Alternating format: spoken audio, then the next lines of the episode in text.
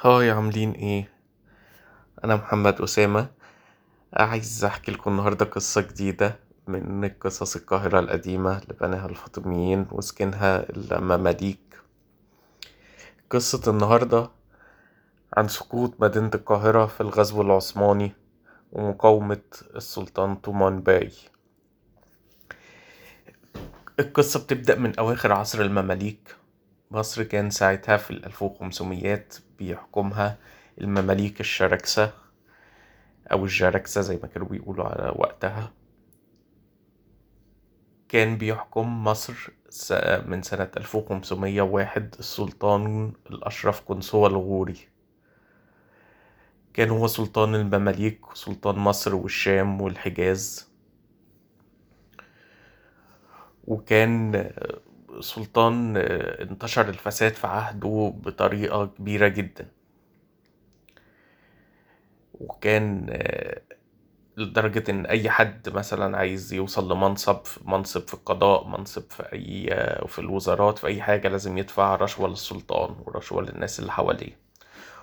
وكان من ضمن اللي بيساعدوه في الفساد دوت أو أكبر الفاسدين في عهده كان منصب اسمه المحتسب كان اللي فيه شخص اسمه الزيني بركات. كان زيني بركات ده هو المسؤول عن الأسواق في القاهرة كان هو المحتسب المحتسب ده اللي بيحدد أسعار السلع وكده وبياخد منها ضريبة زيادة يديها ياخد منها فلوس ويديها للسوق وياخد فلوس للسلطان. السلطان الغوري ابتدى حكمه سنة 1501 وكان سلطان قوي. بالرغم الفساد اللي منتشر في عهده إلا إنه عرف يسيطر على الأمراء اللي كانوا بيتخانقوا أمراء المماليك اللي كانوا بيتخانقوا وعرف يثبت نفسه في الحكم. بالرغم إن كان في خمس الخمس سنين اللي قبله اللي قبله كان في سلاطين كتير كل شوية سلطان يتشال بسبب إن مفيش سلطان قوي بعد موت السلطان قايد باي. الغوري عرف يثبت نفسه في الحكم وما حدش من المماليك عرف يشيله. استمر حكم السلطان الغوري من سنة 1501 ل 1516 كانت ساعتها السلطة الدينية يعني السلطان هو في إيده السلطات طبعا كلها والسلطة الدينية بيمثلها أربع قضاة. ما كانش فيه بقى شيخ الأزهر وكده زي دلوقتي. كان السلطة الدينية متقسمة في إيد أربع قضاة كل قاضي ماسك مذهب من المذاهب الأربعة. ولقبه قاضي القضاة. وفي فوقيهم طبعا الخليفة الخليفة العباسي كان الخليفة دوت مجرد يعني صوري خليفة صوري بس مش يعني مفيش في إيده أي سلطة حقيقية. الخليفة المتوكل. كان الخليفة العباسي كان طبعا بيحكم من القاهرة أو يعني مقر القاهرة. مش بغداد لأن المماليك نقلوا الخلافة العباسية من بغداد للقاهرة لما المغول دمروها في بغداد. فكان عندنا الخليفة المتوكل والقضاة الأربعة. طبعا أي سلطان يجي أو يتشال لازم يبقى بموافقة الخمسة دول إلا إن طبعا هما في السلطة الحقيقية في إيد السلطان هو اللي بيعزل ويولي اللي يعجبه.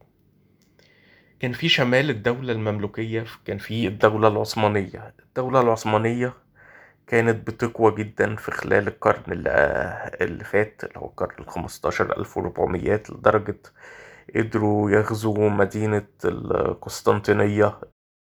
هي عاصمة الدولة البيزنطية بقالها فوق الألف سنة. وقدروا يلتيهم توسعات كتير في أوروبا وفي غرب آسيا. وليهم كذا محاولة إنهم يغزوا الشام ويغزوا دولة المماليك بس كان دايما المماليك بيقدروا يتصدوا لهم في عهد السلطان قايد باي. المهم في عهد الغوري سنة 1516 كان بيحكم الدولة العثمانية السلطان سليم السلطان سليم الأول. السلطان سليم الأول يلاحظ الضعف اللي في الدولة المملوكية ويلاقيها فرصة كويسة إنه يوسع مملكته وإذا بدل ما هو بيتوسع في أوروبا يبدأ يتوسع بقى في الشرق الأوسط شوية يخش بقى على الشام ومصر والحجاز والعراق. وفعلا يبدأ يخش على العراق اللي مكانتش تبع المماليك كانت تبع دولة اسمها الصفوية ويخش فعلا يقدر يغزو العراق ويبدأ يتحرك ناحية الشام علشان يحارب المماليك وياخد دولتهم. الغوري يوصله خبر فيبدأ يجمع الجيوش كلها كل جيوش المماليك وكل أمراء المماليك ويكون جيش كبير جدا ويقرر إنه يطلع بيه الشام يقابل السلطان سليم. إن عادة كان أي دولة بتحاول تحارب دولة المماليك أو تحارب مصر كانت بتيجي من الشام لأن إن مصر كان مصر في أفريقيا دايما الدول اللي حواليها أو في أفريقيا كانش في دول. يعني هي مصر ودايما حواليها بقى ناحية الغرب وناحية الجنوب. مفيش دول تقدر تشكل خطر أو تحاول تحارب مصر. كان دايما الأخطار بتيجي من من ناحية اللي بيحاول يجي يغزو مصر بيجي من ناحية الشام زي المغول ما كانوا حاولوا يجوا قبل كده زمان. وكان دايما المماليك لما يجي أي حد يحاربهم أو كده ما يستنوش إنه يجي مصر يطلعوا يحاربوه في الشام على طول. وفعلا يكون جيش كبير ويطلع يطلع سنة ألف وخمسمية وستاشر للشام يقابل باقي المماليك اللي في الشام علشان يقوي جيشه. ويحاول يعمل صلح مع السلطان سليم يحاول يبعده شوية يعني عن عن الشام وكده. سليم ما بيرضاش ويصمم إنه يحاول إنه يغزو الشام.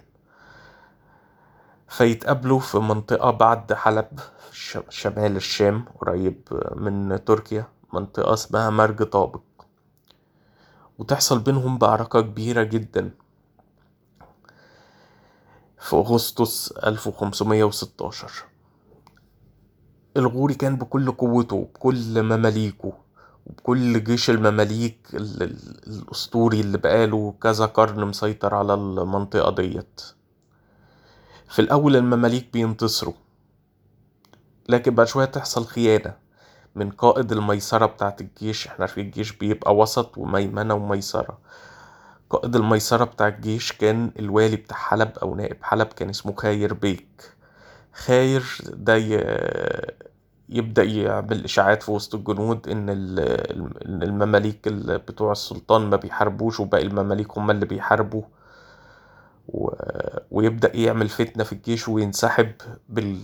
بالجنود بتوعه يقوم العثمانيين ينتصروا ويخشوا يقتلوا كل يخشوا يقتلوا المماليك لدرجة إن الغوري الغوري كان راجل كبير كان عنده فوق السبعين سنة يشوف الهزيمة الفظيعة ديت وكل اللي حواليه بيموتوا. يقوم متشل الغوري ساعتها جاله الفالج ومات ويقال إنه انتحر. وحتى لدرجة إنه جثته ما لقوهاش اتفقدت في وسط المعركة. وداس عليها العثمانيين بسنة بال بالحصنة واتفقدت جثته. دي كانت هزيمة ما حصلتش في تاريخ المماليك كلهم. إن سلطان مصر بنفسه طالع يحارب وينهزم الهزيمة الفظيعة ديت ويموت وما يلاقوش حتى جثته. ولا يد يعني حتى ما اتدفنش في الجامع الكبير اللي كان باني جامع ومدرسة في الأزهر حتى الحتة اللي فيها الجامع بتاعه أسمها الغرية عند جامع الأزهر. بعديها السلطان سليم والجيش العثماني يقدر يغزو الشام بكل سهولة. ما طبعا بعد ما الجيش ده انهزم ما يلاقيش أي مقاومة ويقدر يخش حلب ودمشق بكل سهولة ويسيطر على الشام ويبدأ يتحرك علشان يغزو مصر. السلطان الغوري لما اتحرك عشان يحارب السلطان سليم في الشام سايب في مصر قريبه يقال ابن أخوه اسمه طومان باي. هو اللي يحكم مكانه لغاية ما يرجع. يعني ما سابوش سلطان سابوا منصب اسمه نائب الغيبة. نائب الغيبة يعني هو اللي بيحكم نائب عن السلطان أو السلطان غايب. توصل الأخبار لمصر طبعا كل تبقى صدمة عظيمة والناس تصوت في الشوارع كل بيت وكل حارة فيها حد اتقتل في المعركة ديت. وطبعا الوضع في مصر سيء مفيش فلوس. الجيش اللي, خرج الشام دوت وكان كان مصروف عليه فلوس الدولة كلها. ومفيش سلطان أصلا بيحكم ومفيش جيش. فكان الوضع مأساوي في مصر. يجتمع المماليك ويطلبوا من طومان باي إن هو يبقى سلطانهم ويحارب بيهم الجيش العثماني اللي جاي. طومان باي بيرفض.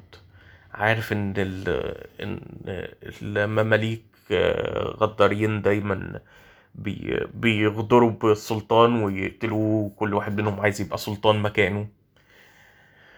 زائد إنه شاف غدر خير بيك بالسلطان السلطان الغوري وإنه بسببه انهزم الغوري. فبيرفض زائد إن مفيش فلوس مفيش فلوس يصرف بيها على جيش ويقوم جيش عشان يحارب السلطان اللي جاي. زائد إن هو مش مش عارف إن المماليك يعني كل شخصياتهم قوية كل واحد فيهم عايز يمشي رأيه انه مش هيعرف يتحكم في كل دول. فبيرفض يفضل المماليك يزنوا عليه إن هو يبقى السلطان الجديد وبيرفض. يفضلوا كده خمسين يوم مصر من غير سلطان. والطومان باي رافض يبقى السلطان لغاية ما يجتمعوا بيه في حتة في مصر القديمة اسمها كوب الجارح عند واحد من المشايخ كانوا ليه مكانة كبيرة اسمه الشيخ أبو السعود الجرحي. اضطروا ساعتها يروحوا لواحد من المشايخ لأن الخليفة طبعا وقع في الأسر عند السلطان العثماني. والقضاة الأربعة تلاتة منهم اتأثروا واحد هرب ولسه مرجعش مصر اللي هو خلاص مفيش حتى السلطة الدينية مش موجودة. فيروحوا للواحد لأبو السعود الشيخ أبو السعود الجرحي فيجيب مصحف ويحلف المماليك عليه إن هما مش هيخونوا السلطان إنهم مش هيخونوا تومان باي لو بقى سلطان وإنهم هيطيعوه. فعلا يحلف أمراء المماليك لطومان باي وينصبوه سلطان. بعد خمسين يوم من من موت الغوري خمسين يوم مصر من غير سلطان. يرجع طومان باي للقلعة. طبعا مفيش فلوس ولا أي حاجة فمش عارفين حتى يعملوا مراسم تنصيب لطومان باي زي المراسم العظيمة اللي كانت بتعمل للسلاطين اللي قبل كده. ويجيبوا آه، أبو الخليفة العباسي كان خليفة قبليه واتعزل اسمه المستمسك بالله يعقوب. ويقول لهم إن هو كان آه، ابنه الخليفة المتوكل سايب له توكيل بالخلافة فيبقى هو ده الخليفة ده يعني هو ده كأنه الخليفة دلوقتي.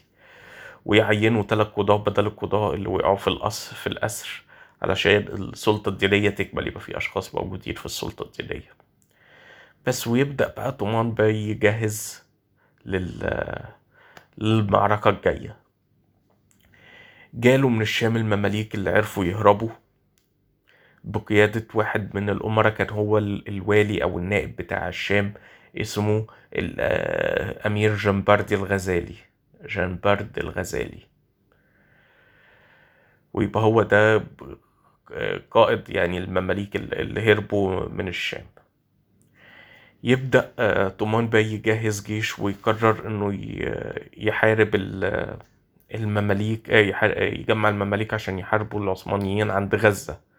غزة آه، تعتبر حدود مصر قبل أي آخر الشام وأول يعني بعد كده تبدأ مصر بحيث إن هم يلحقوا يحاربوا العثمانيين قبل ما يدخلوا مصر.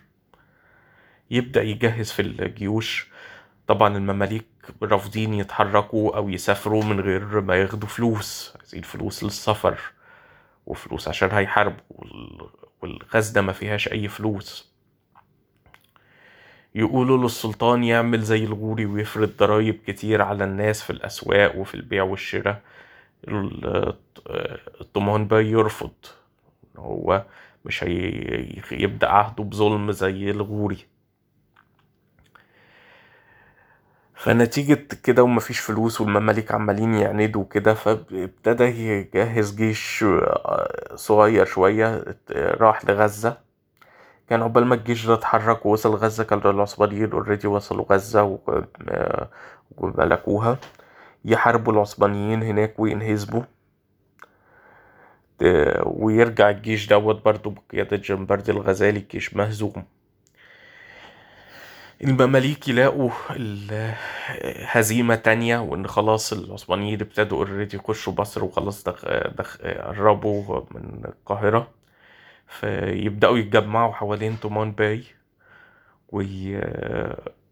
وحتى اللي كانوا طالبين فلوس كتير بقوا يطلبوا فلوس خلاص طالبين فلوس أقل وخلاص وابتدوا يتجمعوا حوالين طومان باي ويقرر تومان باي إنه يجمع جيشه في منطقة اسمها الريدانية الريدانية دي اللي هي دلوقتي تعتبر العباسية العباسية وحتة من مصر الجديدة. يجمع جيشه هناك حوالين يبقى جنب القاهرة. هو هو ده في طريق العثمانيين قبل ما يخشوا القاهرة عشان يحارب العثمانيين هناك. لدرجة ناس كتير التفت حوالين تومان باي لدرجة العرب قبائل العرب اللي هم كانوا العرب في العادي ما كانوش مع المماليك العرب بي يعني في البلاد والأقاليم بي بيزر مالكين أراضي وبيدفعوا خراج للمماليك. وساعات لما يبقى السلطان ضعيف أو كده يبدأوا يسرقوا ويقطعوا الطرق. ناس كتير من العرب يتجمعوا كانوا يقولوا عليهم العربان اتجمعوا حوالين طومان باي وحاربوا وقرروا يحاربوا معاه. ويقال إنه جند من أولاد البلد المصريين يحاربوا معاه. وفعلا جمع جيش كبير في الريدانية.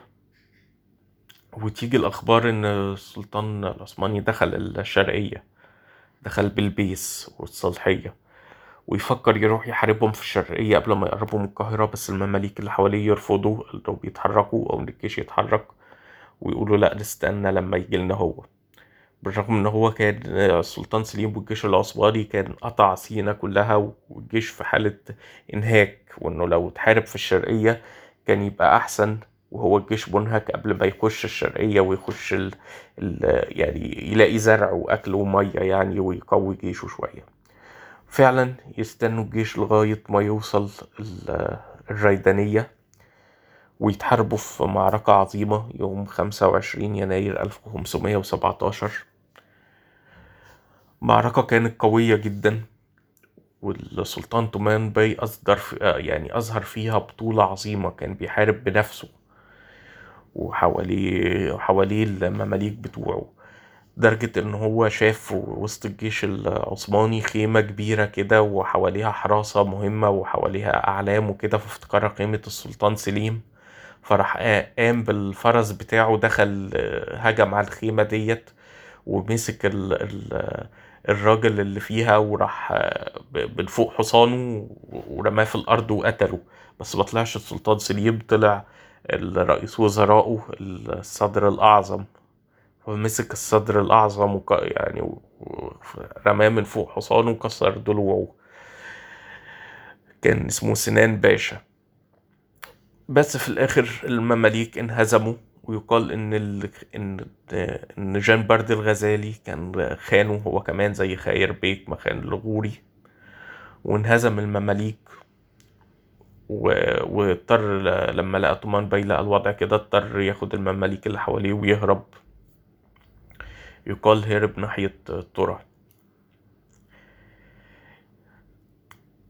السلطان سليم يلاقي الوضع كده وانتصر وخلاص فيخلي فيدخل مدينة القاهرة يخلي جنوده يقتحموا مدينة القاهرة اللي كانت قفلت طبعا أبوابها فيقتحموها.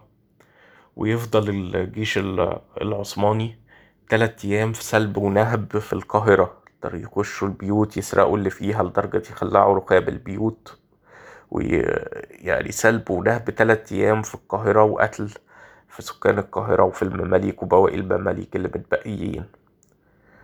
يقرر السلطان سليم إن هو خلاص لقى نفسه إن هو كده اللي بيملك المدينة. وخلاص خطبة الجمعة تتقال باسمه. دايما الخطبة بيتقال فيها اسم السلطان والخليفة. خطبة الجمعة تتقال باسمه. فخلاص لأنه هو اللي ملك المدينة وهو اللي انتصر. بس في نفس الوقت لسه قلقان من طومان باي وقلقان من المماليك اللي هربوا. يقرر السلطان سليم إنه ما يخشش القلعة. يعني دايما السلطان بيحكم من القلعة ويخيم بجيشه في بولاق. بولاق أبو العلا قريبة كانت من القاهرة وبتبص على النيل. يخيم فعلا في بولاق. حوالي فترة حوالي أسبوع أو عشرة أيام. أسبوع وبعدين يلاقي إن تومان باي جمع جيشه وهجم عليه في بولاق.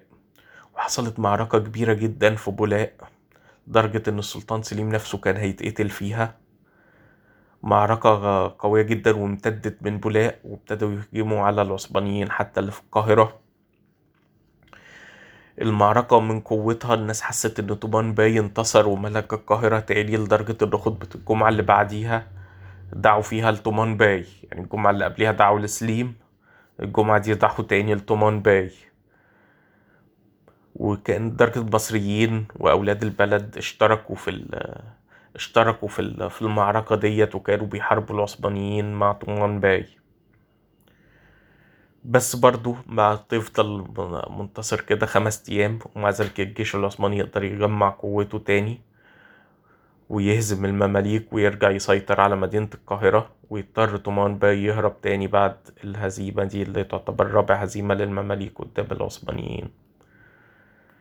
وساعتها يحس سليم انتصر فعلا ويبدأ يدخل القلعة. وخلاص المدينة بقت بتاعته لدرجة الميدان اللي قدام القلعة حط فيه خيم للجيش بتاعه يحتفل فيها. ويبدأ الوضع يستقر شوية للسلطان سليم بس مش عايز يسيب مصر ويرجع تاني لل... لتركيا عشان عارف إن العثمان إن المماليك لسه موجودين. وتجيله أخبار إن المماليك في إن المماليك في الصعيد طوبان باي في الصعيد وابتدى يجمع حوالي المماليك عشان يحارب تاني. فتدور بين العثمانيين والمماليك معركة خمسة في الجيزة عند الأهرامات قريبة من الأهرامات. برضو معركة كانت قوية جدا. طومان باي طومان باي كان مجمع حواليه برضو مماليك كتير والعرب ويحارب العثمانيين. بس برضو للأسف ينهزم للمرة الخامسة. المماليك ينهزموا من العثمانيين. ويهرب طومان باي تاني للدلتا المرة دي عند عرب هوارة عرب قبيلة هوارة. واحد من شيخ العرب اسمه حسن بن مرعي. كان طومان باي كان أنقذه من السجن أيام الغوري. يقوم حسن بن مرعي دوت يقول للعثمانيين على مكانه ويقبضوا على طومان باي. ويسجنوه في معسكرهم في امبابة يقابل طومان باي السلطان سليم بعد ما طومان باي اتقبض عليه. سليم كان معجب جدا بطومان باي وشجاعته. وقوته كان عايز ما كانش عايز يقتله. كان عايز ينفيه بس بعيد.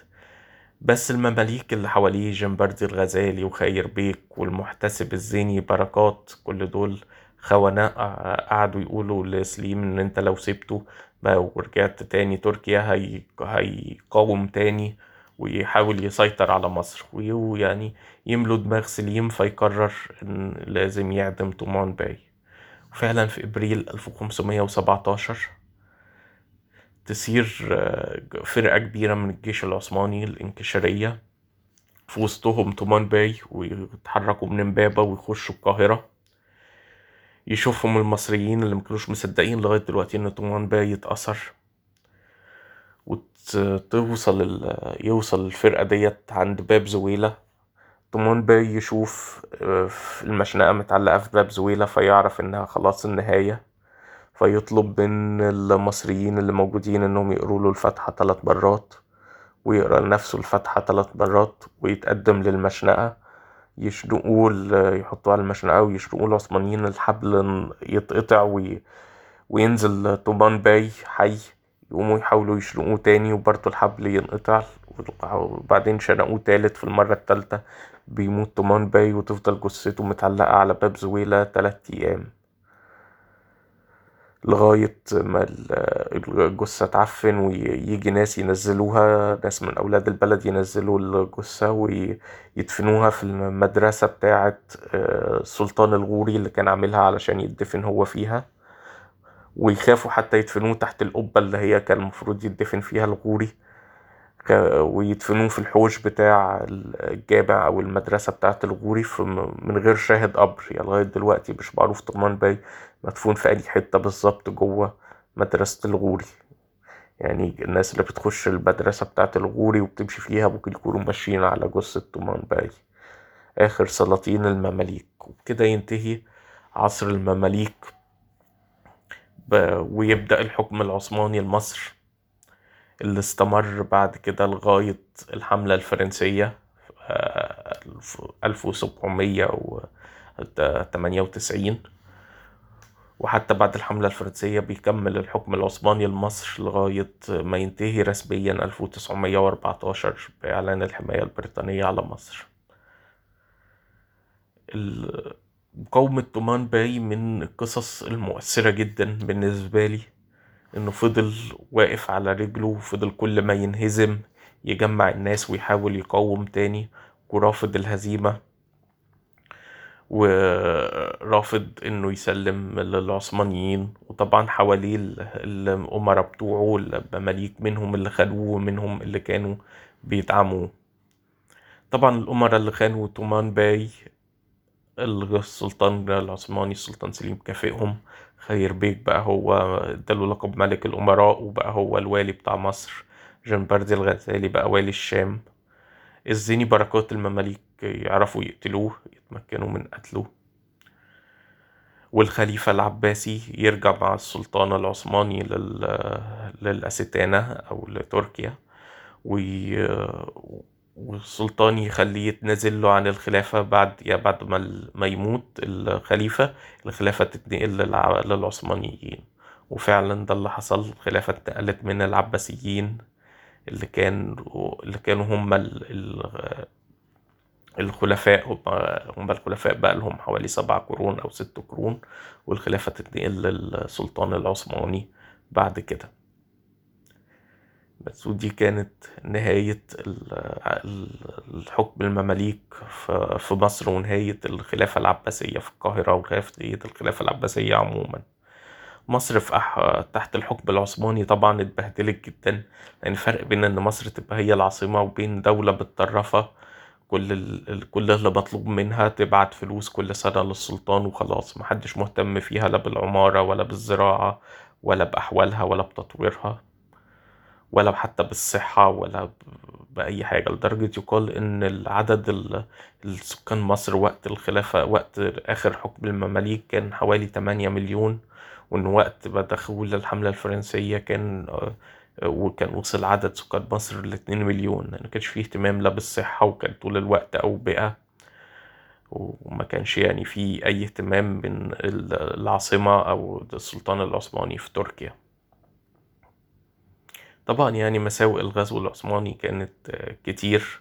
ده مش معنى كده إن الحكم المماليك كان أفضل حاجة. برضو كان في ظلم وكان وكان في يعني رشوة وفساد كتير بس الفترة بتاعة تومان باي التلات شهور اللي حكمهم كانوا فترة رومانسية جدا كأن المماليك بينهوا فترة حكمهم اللي امتدت بقالها تلات قرون بفترة رومانسية كده فيها فيها عدل وفيها سلام شوية لغاية الغزو ما تم.